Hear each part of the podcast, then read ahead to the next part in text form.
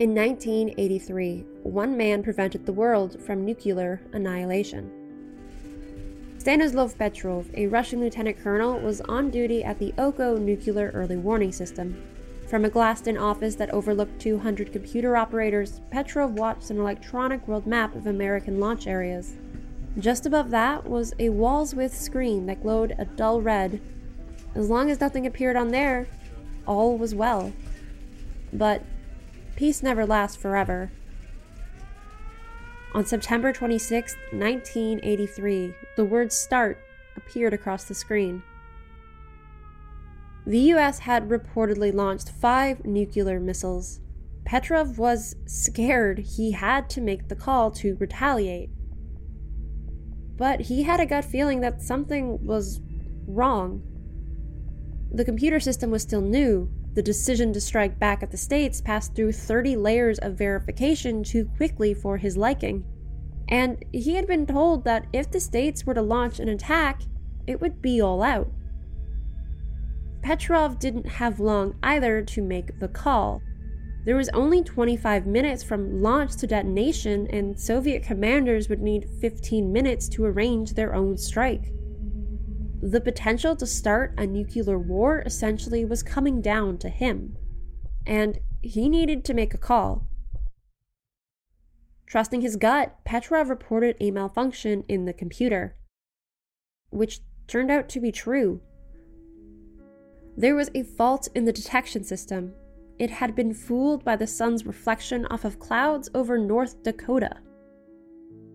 Petrov went against his military training, trusting what he had learned as a civilian and refusing a direct order from his superior. He'd later go on to admit that he really wasn't sure what the right answer was. It was a 50 50 toss up that saved the world. I'm Jacqueline Swan, and this is Technality, a podcast that explores how technology is shaping our lives and the future we're heading towards. With Russia's invasion of Ukraine and growing tensions between NATO, the fear of nuclear war is becoming a reality again. As Petrov's story shows, it only takes one mistake to end the world.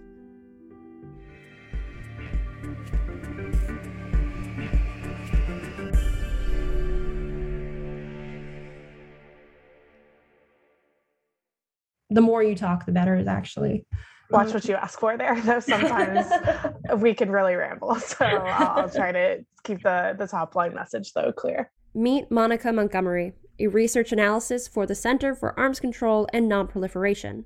The center for arms control and nonproliferation was founded in 1980 we are a us based nonpartisan nonprofit our mission is to seek to reduce nuclear weapons arsenals worldwide and to halt the spread of nuclear weapons and to minimize the risk of war, both nuclear war and conventional war, by educating the public and policymakers. Essentially, they're trying to stop a nuclear apocalypse which is an admirable goal. And Monica is an admirable woman. My research primarily focuses on national security issues in the US Congress and throughout the US government, particularly involving issues involving nuclear modernization programs, arms control negotiations, efforts to stop the spread of nuclear weapons, so nonproliferation, and analyzing the Pentagon budget, which is a massive, nearly $1 trillion budget each year to defend our, the US and pay for all of our defense systems. Now, my mind is on the topic of MAD and nuclear weapons because of the Russia Ukraine conflict. It's hard not to acknowledge that one nuclear superpower is only a border away from triggering a World War III with other nuclear superpowers, the United States and the UK. And Putin has threatened to use his nuclear weapons if anyone dares to step in. So, of course, I had to ask Monica the obvious question. It's absolutely reasonable to fear nuclear war right now. I know that sounds pretty scary to say, but it's the reality. Putin's threats to use nuclear weapons if other states intervene in the Ukraine conflict, his move to increase the alert level of Russian nuclear forces, as well as the possibility, as you say, that this conflict could spill over into NATO territory, has really brought this issue into the spotlight the risks that of escalation that could lead to a nuclear war in Europe is real and cannot be understated. This moment shows that, possibly for the first time since the 1962 Cuban Missile Crisis, a war between Russia and NATO, including the United States, is not inconceivable, but a frighteningly real po- possibility. Now, this wasn't exactly the answer I wanted to hear. I knew she wasn't going to tell me it was a okay, but hearing someone whose job it is to progress the non-proliferation of nukes tell me that it's totally reasonable to fear a nuclear war right now wasn't the most reassuring thing for my anxiety. But what would a war using nukes actually look like? Assuming it didn't spill over globally. There are studies that talk about a limited nuclear war just between India and Pakistan, two countries that already possess nuclear arsenals, um, and show that the consequences would be global, widespread, massive not only the immediate impacts of nuclear use and the deaths that would come from it, but also the long term widespread effects that it would have on the climate, on food, and on the nuclear fallout. So, so the idea that there could be a limited nuclear war or attack that's not reciprocated and, and it'll be fine, we've averted death and destruction. Well, yeah, maybe we've averted the literal end of the world as we know it if we used every single nuclear weapon in a strike but there's going to be serious ramifications, consequences, long term death, cancer, radiation exposure that would come from any use of nuclear weapons. If the current fighting were to spill over into NATO territory, whether by accident, by miscalculation, or by irrational Russian aggression, in the United States and Russia, the two world's nuclear superpowers, could very likely be in direct conflict, and nuclear use is just a step away, an unprecedented scenario in the nuclear age. While this risk is extremely low, it is not zero, and that should terrify us all. Mutually Assured Destruction, or MAD, a purposely ironic acronym for the military strategy. It's a simple mind game, really, you launch your nukes, we'll launch ours in kind. The whole concept works on the idea of deterrence, instilling fear in your enemy that you can absolutely obliterate them if they try to do the same to you. Which, if you sit with it, is an absurd reality that we're in. We're stockpiling weapons to prevent complete annihilation. That fear of mutually assured destruction, of MAD, I needed to know if that was still in play and if that was the one thing keeping us from a certain doom. MAD has certainly played a role, I think, in this current conflict, a large role. Nuclear deterrence has. Part of the reason that United States has not become involved in Ukraine and has made this very clear is because first of all Ukraine is not a member of NATO but also because the United States and, and the whole world knows that if Russia and the United States are involved in a direct conflict, it could mean not just conventional war, but nuclear war. Why MAD and nuclear deterrence is held to this day, there have been many incidents throughout history where it's been close to failing. So long as nuclear weapons are around, they will be used one day. There is this risk. The odds are not in our favor. And we have to continue to accept this and work towards disarmament, not because getting rid of nuclear weapons will then allow war to happen everywhere. Of course, that's a concern.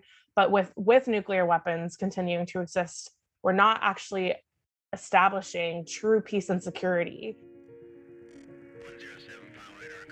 Now, nuclear weapons have only been used twice in warfare on Hiroshima and Nagasaki during World War II it's estimated that 214,000 people died as a result of the bombs. The absolute devastation of these weapons even chilled the scientists who created them to the bone. When Robert Oppenheimer, one of the lead scientists on the Manhattan Project, witnessed the first nuclear test, a piece of Hindu scripture ran through his mind. Now I am become death, the destroyer of worlds. I suppose we all thought that one way or another. The absolute fear that comes from a mad scenario is real. And like what Oppenheimer said, humanity has created a weapon that could destroy itself. And only a few countries have access, with even fewer people in charge of the codes. And Ukraine has none. But I'm sure you've heard they used to. You see, including Russia, 15 countries emerged from the ruins of the Soviet Union, and left behind were 3,200 strategic nuclear missiles spread between Ukraine, Belarus, and Kazakhstan. The biggest stockpile being in Ukraine.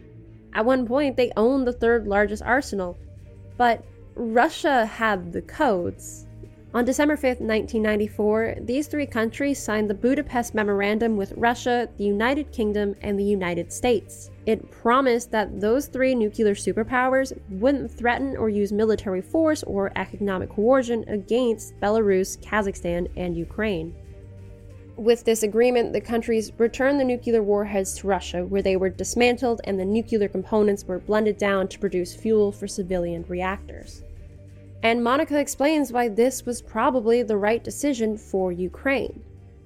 This question about whether Ukraine um, would be in the position it is today if it held on to the Soviet nuclear weapons that were left in its territory following the breakup of the Soviet Union at the end of the Cold War is something that we're hearing a lot. Our response to that is Ukraine would not be the state that it is today if it held on to these nuclear weapons. And beyond that, Ukraine never actually possessed its own nuclear weapons arsenal. The, the strategic bombers and the associated nuclear warheads that were left in Ukraine were still under Moscow's command and control. Ukraine did not have the ability to use the weapons nor the facilities to store and maintain them.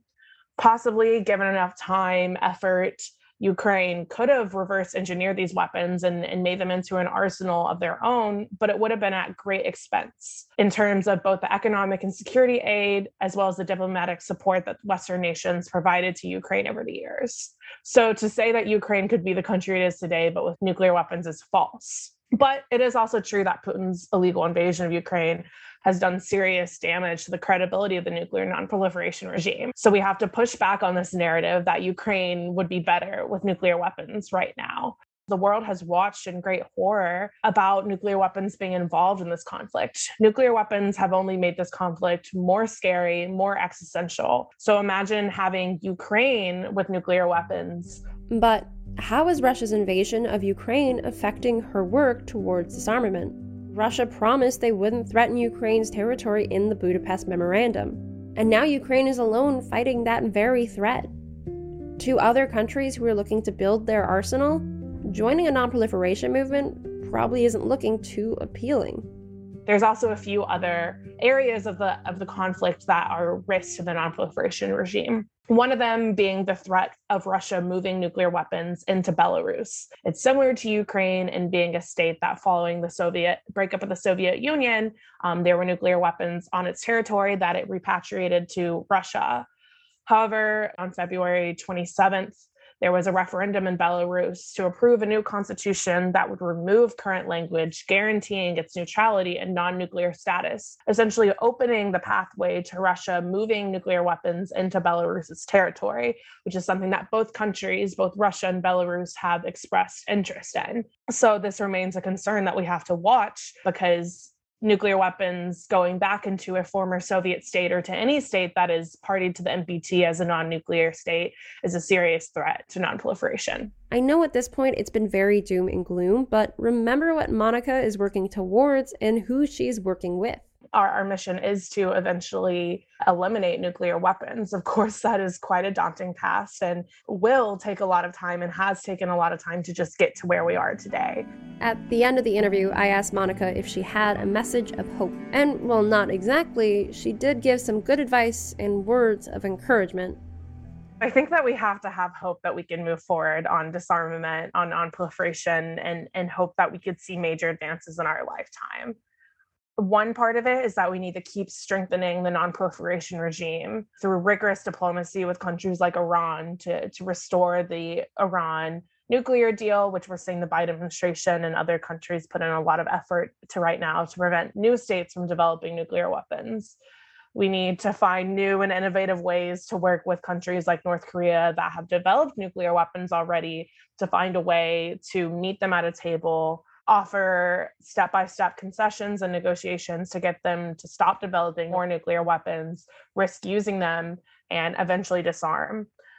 We also need to work to strengthen the nonproliferation regime to prevent other states of proliferation. And most of all, we need to work towards actual disarmament. There's a lot of uh, frustration on the international level from non-nuclear weapon states towards nuclear weapon states that the commitment towards working disarmament has fallen off in recent years or in more so in recent decades. As as i spoke about earlier there's a serious decline from the number of nuclear weapons that the us and russia have possessed since the end of the cold war throughout the cold war. But we as we talked about we've now seen an uptick in nuclear modernization programs development of tactical or non-strategic nuclear weapons that don't fall into the existing strategic nuclear arms control treaties. So we need to push for more lowering of the existing stockpiles as our movement has been doing. I think that the the moment right now with the risk of nuclear war or use in ukraine has brought this issue back to the attention of a lot of people around the world that weren't thinking about it. I got a call from my dad who knows I work on nuclear weapons issue and I think shares some of my concerns, but he was saying, wow, like I was watching the news and I'm really scared. I think so many people have had similar experiences going, should we actually fear a nuclear war right now? Which is something that has been quite absent minded since the end of the Cold War, um, when that felt like a daily threat. So, finding a way to use this moment, how horrible it is, and how we still stand a risk that nuclear weapons could be used if this if this conflict were to spill over into NATO territory or if Putin were to make the really, really irrational decision to actually use a nuclear weapon in Ukraine. Beyond that, using the moment to talk about citizens around the world are feeling about the potential for nuclear war right now. Beyond that, I think it's also important that we talk about there are lives being lost daily because of nuclear weapons US nuclear testing, as well as nuclear testing by other countries, had serious health consequences and impacts on communities that surrounded these.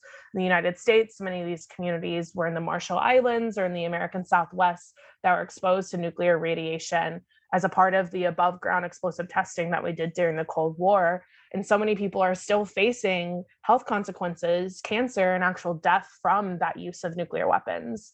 We also see a lot of exposure to nuclear miners, uranium miners, and we see consequences of continued exposure. So, nuclear weapons are taking lives today. And that's something that I think we need to continue to emphasize.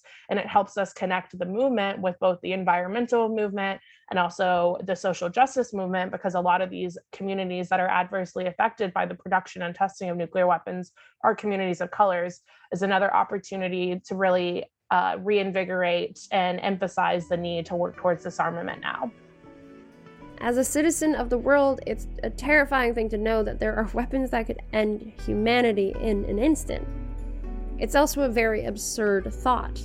So, besides asking people to stay educated and be aware of how these weapons could affect our world, all I can really leave you on is the advice given during the Cold War about what to do if a nuclear bomb drops. And these wise words come from Bert the turtle. Duck and. When danger threatened him, he never got hurt. He knew just what to do. He ducked and covered. Thank you for listening to Technality. It's hosted and produced by me, Jacqueline Swan. If you enjoyed this episode, subscribe wherever you listen to your podcasts. And if you want more content about where our future is going, head over to Technality's YouTube page.